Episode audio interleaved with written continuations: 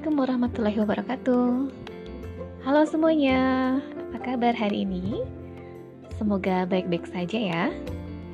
Oke, kali ini kita bertemu dengan Ibu melalui podcast ini dalam mata kuliah bimbingan dan konseling.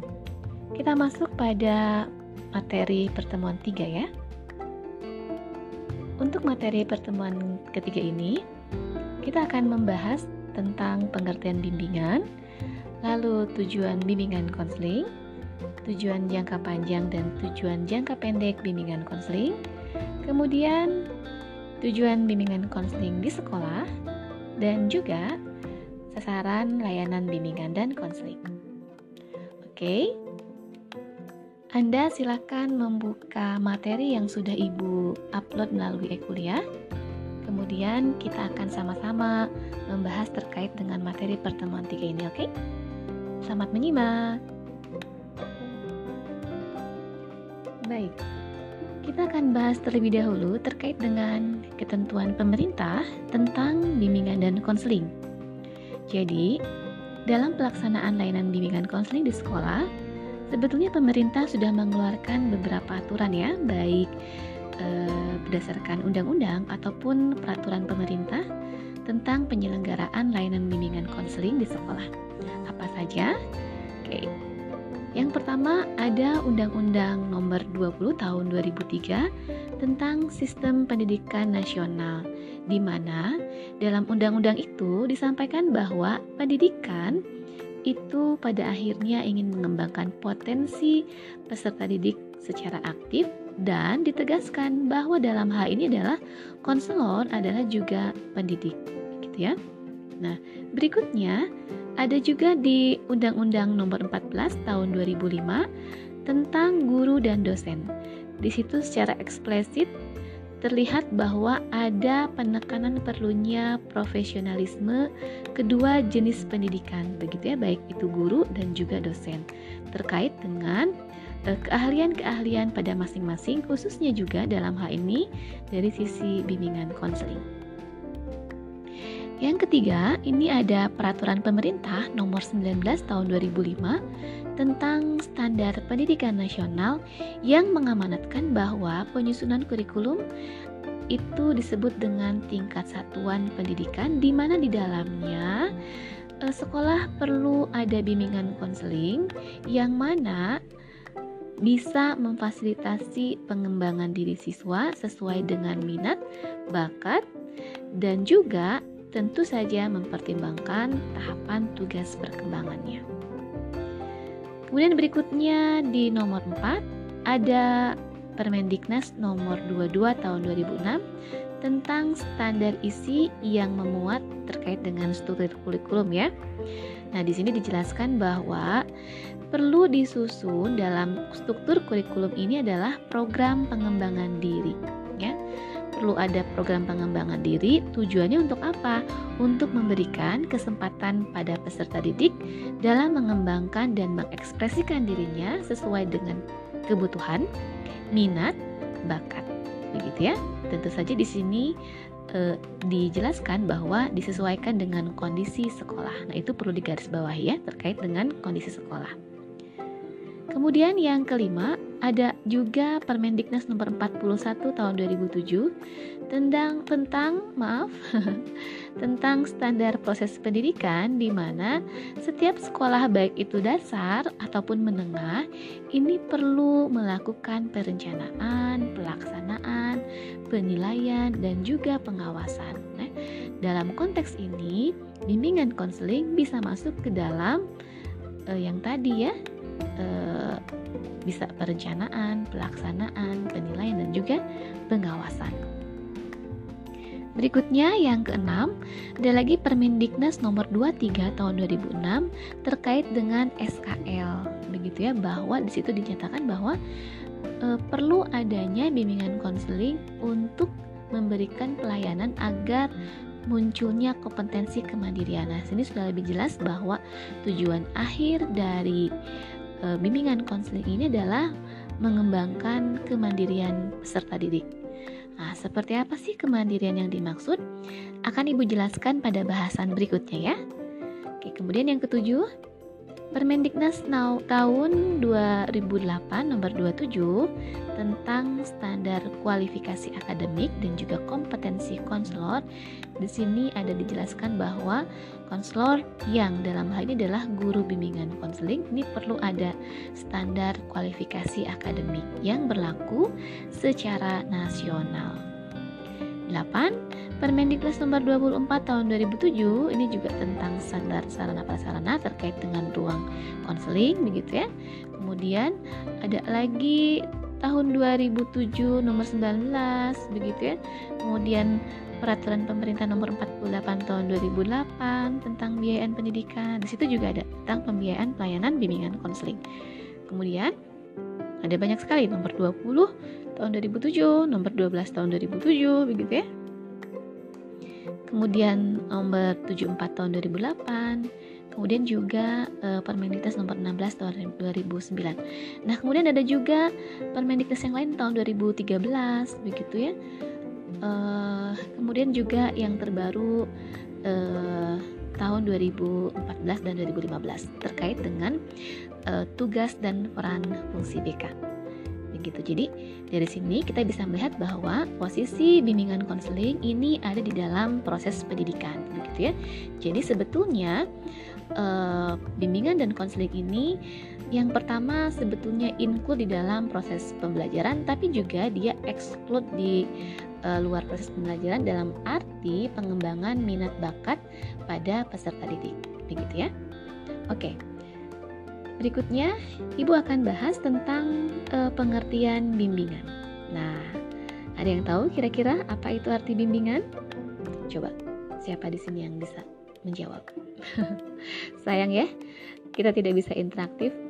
Kayaknya kalau bisa interaktif di radio, ini anggaplah kayak radio ya.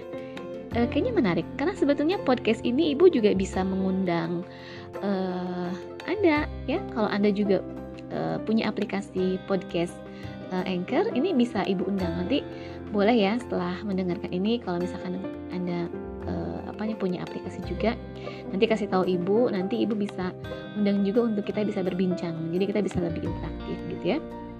Nah terkait dengan bimbingan. Nah bimbingan itu apa sih? Nah bedakan ya antara bimbingan dengan konseling. Dan kita sekarang di sini akan membahas tentang bimbingan terlebih dahulu. Nah bimbingan itu adalah apa? Adanya proses bantuan. Ya ya. Jadi proses bantuan yang diberikan kepada siapa? Kepada individu begitu? Agar individu itu berkembang dengan optimal. Nah, ini secara umum. Nah, adapun bimbingan dalam konteks persekolahan berarti siapa yang dibantu dalam hal ini? Ya, tentu saja peserta didik. Kalau kita bicara peserta didik berarti dia bisa siswa eh, SD, siswa SMP, SMA, bahkan juga Anda sebagai mahasiswa itu juga sama, begitu ya. Anda sebetulnya punya hak juga untuk mendapatkan bimbingan. Makanya Anda diberikan dosen wali akademik, gitu ya. Itu sebetulnya juga dalam rangka membimbing, begitu. Terkait dengan permasalahan-permasalahan yang bukan hanya saja dalam uh, konteks akademik, tapi juga bisa di luar itu, begitu ya. Nah, lalu sebetulnya apa sih yang menjadi uh, tujuan umum dari uh, bimbingan ini, dari bantuan ini? Kenapa harus diberikan bantuan, begitu ya? Karena untuk bisa mengembangkan kemandirian yang tadi sudah ibu sempat uh, bahas sedikit ya, belum dibahas sih, baru diungkap sedikit. Nah, nanti dibahasnya berikutnya belum sekarang, oke? Okay? Nah, jadi itu pengertian tentang bimbingan. Sebetulnya ada banyak sekali pengertian tentang bimbingan yang bisa Anda explore, yang bisa Anda dapatkan di berbagai uh, referensi begitu ya. Tapi secara umum Ibu sampaikan seperti itu. Anda silahkan boleh mencari uh, informasi atau bacaan-bacaan lain yang juga bisa lebih melengkapi pengetahuan dan pemahaman Anda ya. Oke. Okay. Berikutnya, lalu apa sih sebetulnya tujuan dari bimbingan secara umum? Nah, yang pertama, eh, tujuan bimbingan secara umum adalah pada dasarnya agar individu atau dalam hal ini adalah siswa itu bisa mencapai kebahagiaan pribadi. Nah, ya. apa sih kepribadi apa apa itu kebahagiaan blemot sorry apa sih kebahagiaan pribadi itu bu misalnya ya nah kebahagiaan pribadi itu memang pada setiap orang pasti berbeda sifatnya subjektif ya kita tidak bisa mengatakan bahwa saya bahagia dengan kamu, kebahagiaan saya dan kebahagiaan kamu itu sama. Ah, belum tentu ya, bisa berbeda karena tergantung uh, preference masing-masing, latar belakang masing-masing gitu ya. Ada yang dia bahagia kalau misalnya disenyumin sama guru udah bahagia. Jadi bahagia itu sederhana gitu ya. Ada juga yang bahagia kalau misalnya uangnya banyak misalnya. Ah, ada juga yang bahagia kalau sudah punya cem-ceman. Apa itu cem-ceman? Itu loh yang buat rambut. Jadi macam-macam. Nah, tapi dalam hal ini, kebahagiaan yang dimaksud adalah kebahagiaan terkait dengan kebermaknaan dalam diri, ya. Jadi diri itu merasa bermakna, bermanfaat bukan hanya untuk dirinya, tapi juga untuk orang lain, untuk masyarakat, untuk lingkungannya. Makanya kemudian tujuan yang kedua adalah untuk meng, uh, apa? Untuk memiliki kehidupan yang produktif dan efektif begitu ya. Di mana? Ya di lingkungan bisa di lingkungan uh, sekolahnya lingkungan teman sebaya lingkungan keluarga atau yang lebih luas misalnya lingkungan masyarakat bahkan bisa juga negara dan dunia ya. Karena uh, bisa saja kita bertemu dengan teman-teman yang dia punya prestasi yang bukan cuma lokal tapi dia sudah uh, internasional. Nah begitu ya. Nah kok bisa sih jadi produktif dan efektif? Sebetulnya salah satunya ada proses bantuan bimbingan. Dalam hal ini bimbingannya bisa diberikan oleh siapa pun ya. Bisa diberikan karena ini kan secara secara umum ya bisa diberikan oleh orang tua bimbingannya begitu bisa oleh teman, kakak kelas, begitu ya, untuk mengarahkan potensi, minat, bakat. Kan setiap orang tuh minat dan bakatnya beda-beda. Ada barangkali di antara Anda yang minatnya pada bidang e, baca Quran yang indah ya, kiroah. Nah, kemudian uh, Anda diarahkan misalnya karena Anda punya potensi itu diarahkan sampai Anda menjuara, menjuarai di tingkat internasional. Itu kan juga bisa. Nah, itu kan ada proses bimbingan pasti ya. Nah, paham ya? Jadi yang kedua, uh, tujuan umum bimbingan adalah kehidupan yang produktif dan efektif begitu ya. Kemudian yang ketiga, mampu hidup bersama orang lain ya. Apa sih maksudnya mampu hidup bersama orang lain? Maksudnya adalah kita adalah makhluk sosial. Jadi kita tidak bisa kemudian uh, hidup sendiri ya, tidak bisa. Kita uh, tidak membantu orang lain ataupun dibantu orang apa tidak bisa tidak dibantu oleh orang lain, pasti membutuhkan bantuan orang lain. Nah, proses pemberian bantuan dari orang lain atau kita memberikan bantuan ini juga adalah salah satu bentuk agar ada keselarasan agar ada harmonisasi. Misalnya Anda lagi sakit ya, Anda lagi sakit, kemudian Anda eh, apa namanya eh, butuh eh, obat, misalnya Anda perlu diperiksa ke dokter. Nah itu kan eh, itu perlu ada bantuan kan. Nah Bantuannya bisa dari mana? Bisa dari teman kalian mengantarkan ke klinik atau kalian sendiri yang datang ke klinik misalnya Kemudian kalian akan mendapatkan bantuan bimbingan dari siapa? Langsung dari dokter, misalnya begitu ya. Nah, kalau Anda misalnya e, tidak mau, nah akan susah begitu. Nah, maka bimbingan ini adalah e, dimungkinkan ya kita bisa hidup bersama dengan orang lain secara harmonis. Ya. Ibu jadi ingat lagu. Lagu apa coba yang ada kata-kata harmoninya? Ada yang tahu nggak? yang liriknya uh, apa ya? Kau membuatku mengerti. Ya nana kok jadi nyanyi ya? Maaf ini ibu rekamannya malam-malam jadi agak-agak sedikit melo-melo gimana gitu? Itu loh yang uh, pesan cinta damai yang terwujud harmoni. Uh, gitu. Aduh garing sekali aku ya.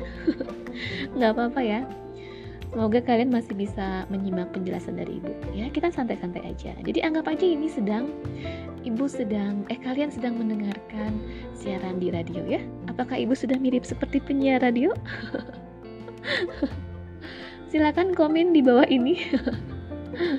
Oke, itu yang ketiga dan yang keempat tadi ya, adanya harmonisasi antara cita-cita Anda atau individu atau orang-orang yang lain dengan kemampuan yang dimiliki. Karena kalau tidak ada bimbingan, barangkali kita merasa bisa dalam sesuatu misalnya tapi padahal kita itu uh, masih dalam taraf yang uh, apa ya? biasa aja, be aja. Misalnya begini. Ada orang yang memaksa, aduh aku ingin jadi penyanyi misalnya, aku ingin menjadi artis, aku ingin menjadi selebritis misalnya kalau kita nggak dapat bimbingan atau misalnya kalau kita jalan aja ya tanpa kita mendapat bantuan dari orang lain bimbingan dari orang lain barangkali kita bisa apa ya bisa positif bisa negatif. Maksudnya apa sih positif? Kalau kita nggak dapat bimbingan dari orang itu bisa jadi negatif dimanfaatin sama orang ya. Bisa ditipu misalnya kita ikut agent-agent agent-agent agent-agent gitu kan. Kemudian uh, ya bisa banyak hal yang terjadi. Tapi melalui bimbingan bisa dari teman bisa dari siapa pun begitu ya. Atau ada yang mengarahkan.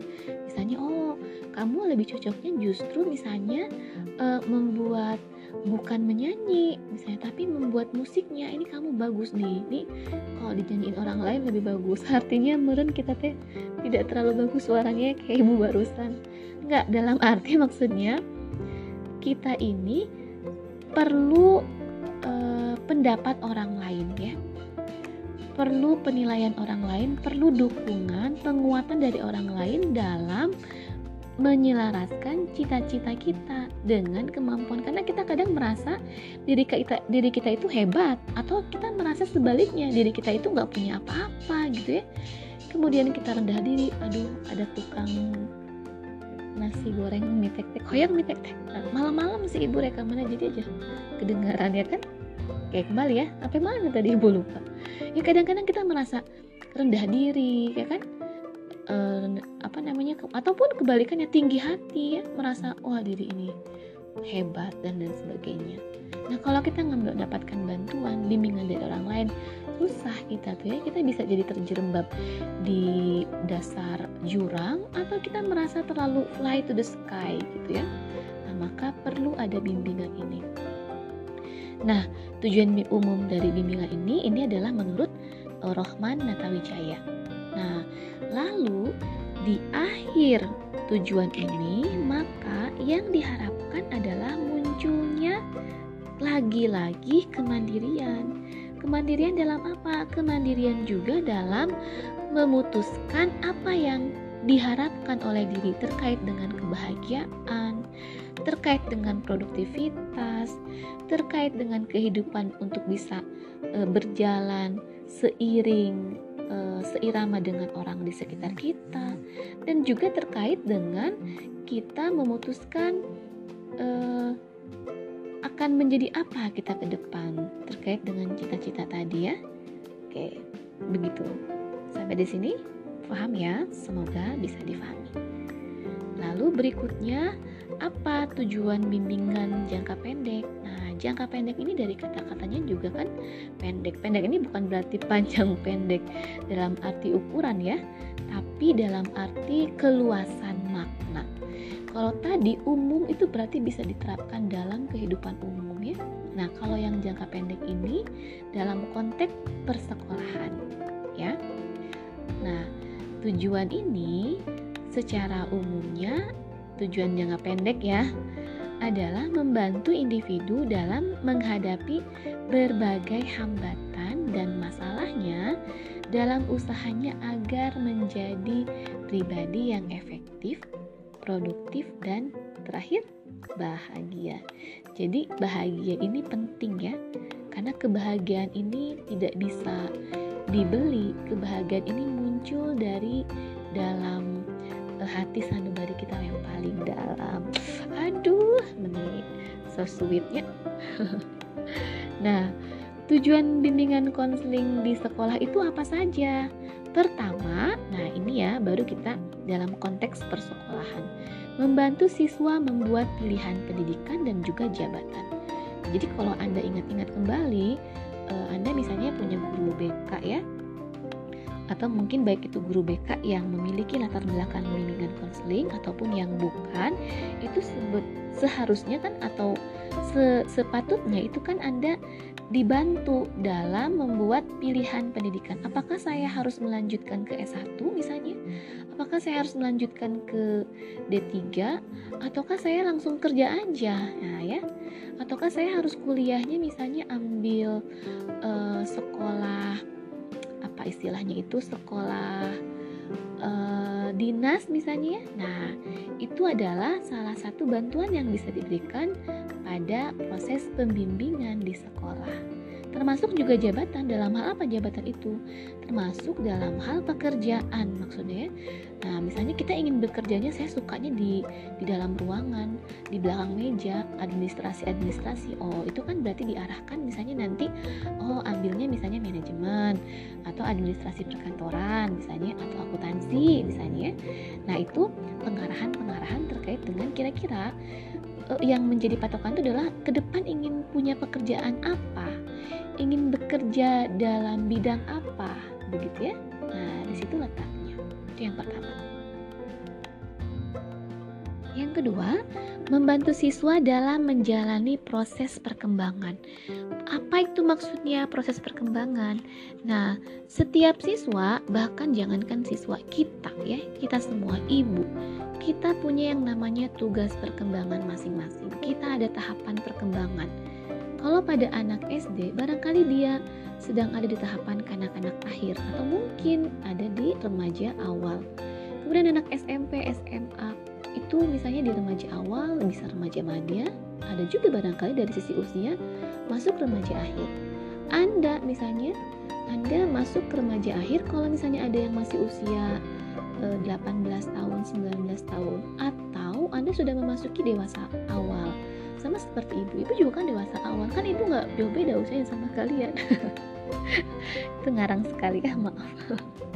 Nah jadi setiap proses uh, tahapan uh, tahapan perkembangan ini ini masing-masing punya tugas yang berbeda ya setiap tahap. Nah kita uh, yang memahami bimbingan ini perlu mengarahkan sesuai dengan usianya. Dan perlu memahami bahwa uh, akan muncul kondisi-kondisi yang pasti berbeda. Misalnya, kenapa di SMP tuh anak-anak tuh eh, rada dalam tanda kutip barau misalnya senang kan SMP tuh biasanya kadang dia merasa eh, apa kalau ngerokok tuh kayak, wih gue udah udah gede gitu kan ya. Terus coret-coret gitu di tembok di mana tuh berasa paling wow gitu ya. Nah, kalau kita tidak memahami e, perkembangan, teori perkembangan, tidak memahami psikologi dan juga bagaimana e, konteks bimbingan bisa masuk, kita kita mungkin akan langsung melabel anak, ya. Kamu nakal, kamu gak ada gawe, kamu e, apa namanya ah, segala macam lah ya. Nah tapi kalau kita memahami proses ini, e, maka kita akan melihat anak mengapa melakukan itu atau siswa mengapa melakukan itu karena bagian dari proses perkembangan dia ingin memperlihatkan e, dia ingin merasa diakui. Jadi e, dengan membubuhkan nama dia di e, WC misalnya misalnya e, kus darwusir kus takus atau siapanya uh, itu kan suka gitu ya I was here siapa was here apalah gitu atau love love atau apa gitu ya. Itu kan eksistensi itu ada perasaan ingin diakui begitu ya. Kemudian merokok pada saat SMP kenapa? Karena rokok itu adalah uh, simbol kedewasaan. Jadi dia ingin dianggap sebagai orang yang sudah besar begitu ya. Nah kita perlu menyelami ini begitu sehingga dari situ kita bisa melihat bahwa oh perilaku-perilaku ini ini penyebabnya adalah seperti ini gitu ya. Jadi ketika kita memanggil siswa, maka prosesnya juga akan lebih uh, lebih bisa menerima dulu menerima perilaku siswa sebagai uh, apa namanya bentuk uh, tadi ya dinamika uh, perkembangan begitu. Tapi Anda juga harus hati-hati. Anda harus melihat apakah ini masih dalam konteks yang normal pada usianya ataukah yang tidak normal. Nah, jadi Anda juga harus hati-hati. Jangan kemudian semuanya ya udahlah namanya juga remaja ah ya udahlah nah nggak bisa begitu juga ya tapi kita harus melihatnya apakah ini normal dilakukan oleh anak seusia ini ataukah tidak nah begitu karena kalau normal tidaknya kembali pada tahapan perkembangan ciri-ciri indikator tahapan perkembangan itu yang kedua yang ketiga membantu sekolah dalam mencapai tujuan pendidikan ya. Nah, tujuan pendidikan itu apa sih? Nah, pada dasarnya tujuan pendidikan di sekolah itu kan tentu saja kelulusan ya. Nah, dalam proses kelulusan biasanya kan siswa itu ada malesnya, ada bolosnya, mungkin datang datangnya terlambat gitu ya. Atau kalaupun datang terus mabal, ayo siapa yang semuanya sudah pernah mengalami itu. nah, jadi semua itu kan adalah hambatan-hambatan ya. Nah, bagaimana agar hambatan itu bisa terlalui agar tujuan Anda lulus ataupun misalnya naik kelas ataupun misalnya e, lebih simpel lagi KKM-nya bagus. Nah, ini bisa bisa terbantu begitu ya. E, bisa lebih apa namanya? bisa lebih e, berjalan dengan lebih smooth. Karena kalau tidak ada bantuan, ya, misalnya Anda uh, datang terlambat ke sekolah, tidak masuk sekolah, mabal, selalu uh, alfa, dan orang-orang di sekolah tidak ada yang peduli, tidak ada yang memberikan bimbingan, apa yang terjadi kira-kira? Coba, ya pasti nggak akan benar kan sekolahnya gitu. Nah, itulah kenapa ada proses bimbingan konseling ya. Oke. Kemudian juga yang keempat, membantu siswa untuk mencapai tujuannya. Tujuan siapa? Ya tujuan siswa. Begitu ya. Jadi ketika ada siswa bermasalah, tanyakan dulu sebetulnya tujuan dia sekolah itu apa. Begitu ya. Nah, kalau misalkan di tujuan sekolahnya salah, misalnya tujuan sekolah saya ya saya nggak punya tujuan, ya saya cuma ngikutin orang tua aja. Nah, maka proses konseling bisa masuk dari situ.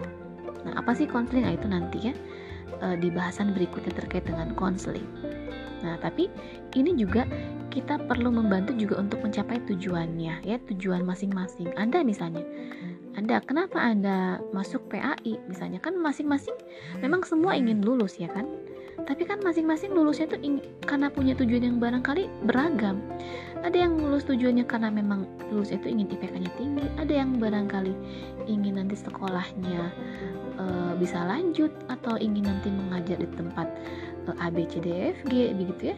Nah, keinginan-keinginan itu bisa kita e, perlancar begitu ya melalui adanya bimbingan begitu. Kemudian yang kelima, membantu siswa mengatasi kesukaran-kesukaran atau kesulitan. Misalnya ketika belajar, dia sulit konsentrasi. Ya nah maka itu kan perlu bimbingan perlu bantuan. Kenapa bisa sulit? Bagaimana biar bisa konsentrasi dan fokus? Atau misalkan kalau setiap sekolah misalkan dia ada uh, apa namanya ada guru yang tidak dia suka atau ada pelajaran yang tidak disukai. Kalau kita merasa tidak mau dibantu susah ya.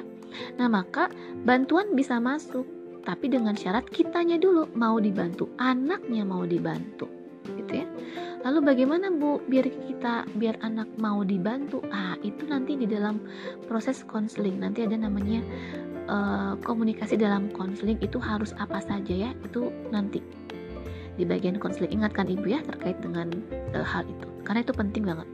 Kayak begitu ya. Kesukaran yang lain misalnya apa? Uh, dia sukar bangun pagi. Nah, itu mungkin juga ada yang begitu. Atau misalkan dia uh, apa namanya sulit menghafal atau dia misalnya kebingungan dalam menentukan uh, apa namanya kuliahnya nanti nah itu juga kan bisa bisa melalui bimbingan begitu dan juga konseling Kemudian yang keenam eh ya enam ya. Yang keenam membantu siswa mengembangkan kemampuan-kemampuannya. Karena kan setiap orang punya kemampuan yang berbeda. Barangkali di antara Anda ada yang kemampuannya dalam bermusik ya kan? Tapi kan tidak semua bermusik. Pasti ada yang misalnya bermusik, ada yang baca kiroa, yang tilawah, ada juga barangkali senang membuat puisi atau bernyanyi ya. Kemudian ada juga yang suka menjahit, ada yang oh bisa macam-macam itu. Nah, bimbingan konseling di sekolah gitu ya, ini uh, bisa membantu siswa untuk lebih uh, apa istilahnya itu uh, lebih meningkatkan minat dan bakatnya dalam hal ini adalah sebetulnya lebih pada bakat ya sebetulnya kalau karena kalau minat itu dia bisa berubah seiring dengan perubahan informasi waktu ya itu sangat mudah berubah kalau minat tapi kalau bakat dia umumnya menetap dalam diri Nah ya, jadi ketika misalnya ditelusuri dari, dari hasil psikotes ternyata oh anak ini bakatnya seperti ini. Nah itu kan bisa jadi bantuan ya, dia akan disadarkan oh saya punya bakat di situ ya bu ya misalnya. Nah itu kan juga proses uh, apa namanya ada proses di situ bimbingan konselingnya itu uh, adalah salah satu tujuan bimbingan konseling di sekolah. Nah berikutnya tadi ibu katakan bahwa uh, tujuan akhir dari bimbingan konseling adalah kemandirian. Kemandirian ini dalam hal apa? Pertama, mengenal diri dan lingkungan. Nah, jadi uh, sebelum ke yang lain Anda harus bisa ataupun siswa harus bisa mengenal dirinya. Jadi mengenal itu apa? Bukan mengenal nama saya siapa, anak saya, eh, anak saya. Uh, saya dilahirkan dari bukan bukan cuma itu tapi mengenal apa yang saya sukai dan apa yang tidak saya sukai. Apa yang menjadi kekuatan saya, apa yang menjadi kelemahan saya. Jadi ketika kita tahu, maka kita bisa mengarahkan diri kita, ya. Misalnya saya punya kelemahan dalam public speaking. Oh, apakah saya harus uh, diam saja dengan uh, tidak mampu di depan kelas misalnya atau tidak mampu ngomong di depan halayak umum? Kan nggak bisa. Kita tahu nih kita nggak bisa public speaking. Iya berarti kan kalau kita begitu misalnya kursus lah public speaking. Lihat di YouTube gimana cara orang ngomong. Ikut organisasi. Nah ya kan kalau itu kalau anda mengenal diri tapi kalau anda tidak mengenal diri ya anda akan cicing you know menjedog you know menjedog what is the meaning of menjedog Can you tell me? nah, gitu. Jadi yang pertama adalah kenali diri Anda, tentu saja juga lingkungan di mana Anda berada. Kita sedang berada di lingkungan mana nih? Misalnya kita sedang berada di lingkungan uh, keluarga, gitu ya. Maka kita harus menempatkan diri kita sebagai anak, begitu. Misalnya uh, sebagai anak yang bagaimana? Ya berarti sebagai anak yang harus memberikan sopan santun kepada orang tua, mendengarkan yang lebih tua, misalnya ya. Nah, kemudian lingkungan yang lain, misalnya di uh, lingkungan uh, teman sebaya misalnya di lingkungan uh, organisasi. Misalnya kita adalah uh, ketua B misalnya atau ketua bidang apa misalnya departemen apa nah itu juga kan kita barangkali akan berbeda sikapnya ketika di sekolah di rumah dengan dalam lingkungan organisasi gitu ya. Nah jadi anda perlu mengenal lingkungan ini dalam rangka apa? Penyesuaian diri ya. Itu yang pertama. Yang kedua setelah kita mengenal, maka kita mengenal diri, maka kita harus bisa menerima diri.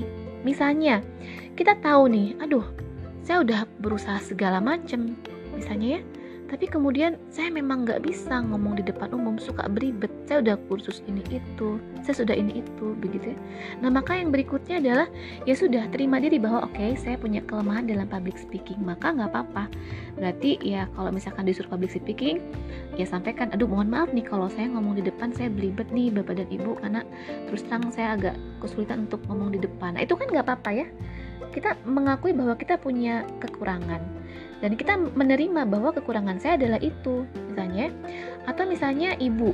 Ibu tuh sebenarnya punya kekurangan. Kekurangan ibu apa? Misalnya uh, ibu itu ibu kekurangan ibu apa ya? Aku tiba-tiba jadi lupa. Ibu tuh kalau ngomong tuh uh, apa namanya cepet sebetulnya ya.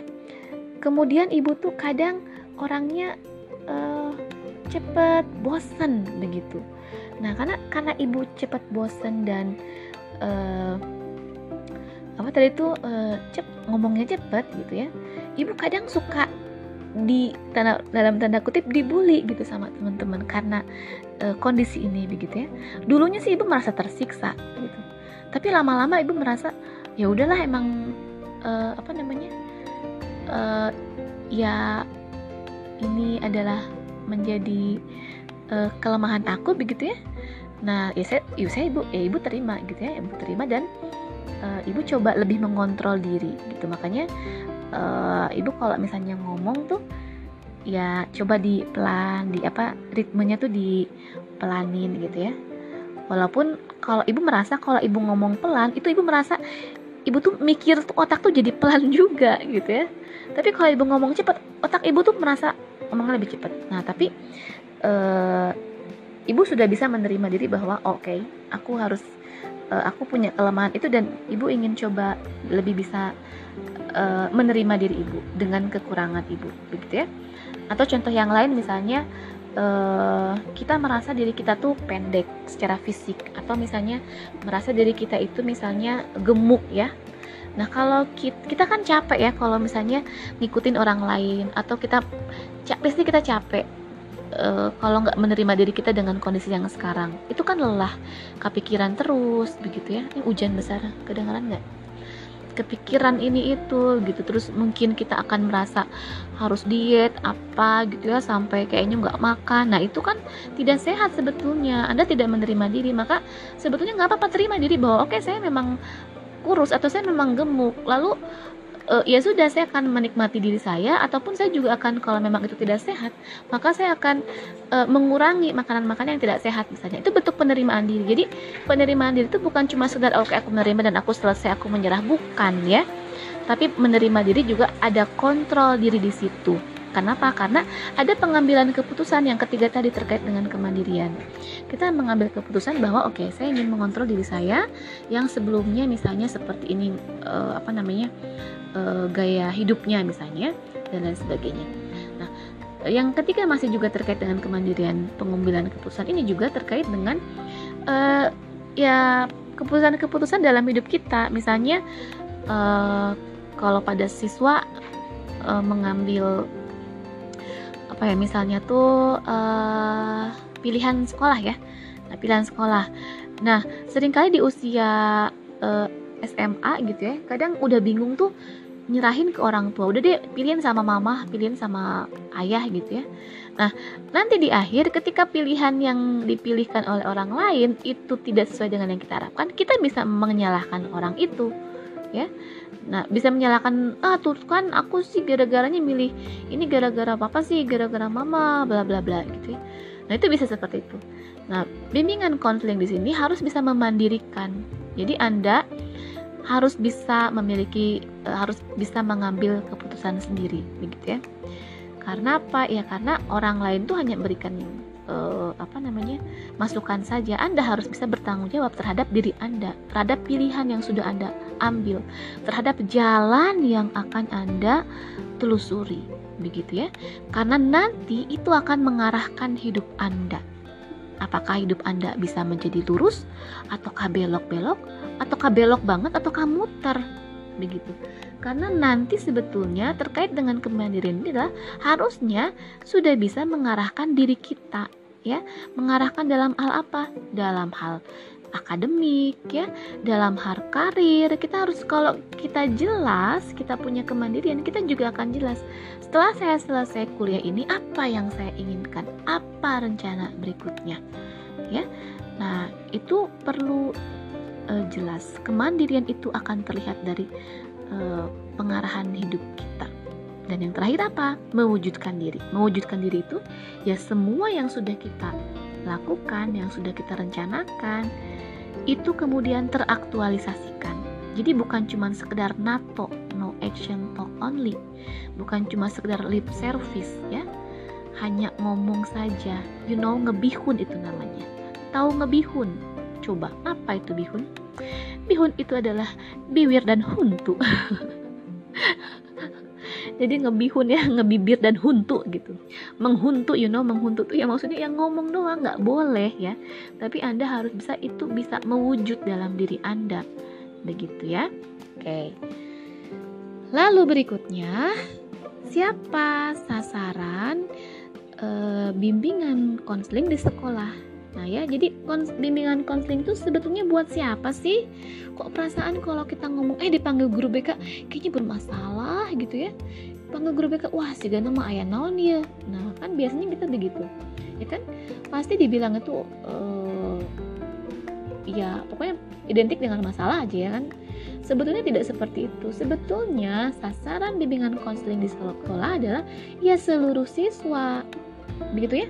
Bukan cuma siswa yang pinter aja bukan. Bukan siswa yang lambat atau siswa yang melanggar misalnya atau siswa yang dicap nakal bukan ya. Jadi sebetulnya seluruh siswa itu menjadi sasaran bimbingan konseling.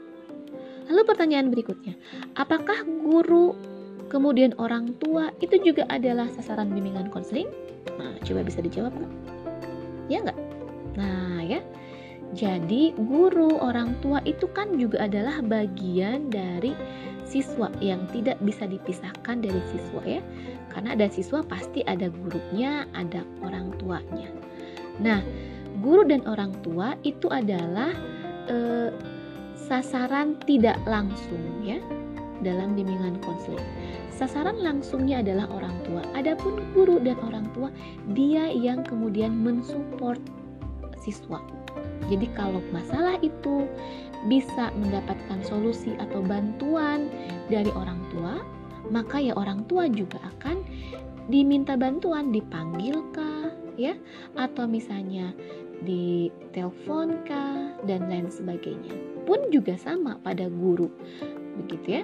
Nah jadi eh, guru, orang tua, kemudian pegawai kantin lah, akademik dan lain sebagainya itu sebetulnya dia e, pada dasarnya menyokong siswa. Harusnya itu bisa e, mendukung siswa karena sasaran utama itu sebetulnya adalah seluruh siswa. Jadi kalau guru orang tua dan yang lain adalah support sistemnya gitu ya. Nah itu barangkali terkait dengan materi kita hari ini e, berkaitan dengan tujuan BK eh pengertian bimbingan, tujuan BK begitu ya dan juga layan sasaran layanan bimbingan konseling. Semoga kalian bisa memahami dari penjelasan Ibu. Maaf kalau ada kata-kata yang belibet ya, karena agak susah kalau Ibu mau ngehapus. Ya, kayak tadi ada beberapa contoh yang kayaknya agak sedikit miss gitu ya. E, tapi nggak nggak apa-apa lah, namanya juga yang namanya apa? E, kayak gini kan ini sebetulnya kayak agak-agak live ya. Uh, walaupun direkam tapi tidak bisa dipotong. Jadi semoga kalau eh semoga anda bisa uh, menangkap penjelasan ibu. Kalau ada yang mau didiskusikan anda boleh uh, membubuhkan di forum diskusi begitu ya. Nah nanti uh, mohon maaf sekali setiap pertemuan di e-kuliah itu ya karena sudah ada tuntutan dari bagian akademik ya uh, itu harus selalu ada empat hal tadi ya ada ada empat hal uh, ada materi, ada ada forum diskusi, ada tugas, dan ada kuis. Jadi memang selalu akan begitu. Jadi mohon maaf sekali Anda nampaknya akan sangat riuh karena semua mata kuliah itu uh, menyaratkan keempat-empatnya kabayang atunya eta teh aduh subhanallah. Pokoknya masing sarehat sadayana. Mudah-mudahan kita tetap semangat dan yang paling penting adalah Anda tetap bahagia. ya semoga anda bisa menemukan kebahagiaan oke itu saja dari ibu uh, kita akan bertemu lagi minggu depan dalam acara yang sama terkait dengan mata kuliah bimbingan konseling tetapi pada materi yang berbeda.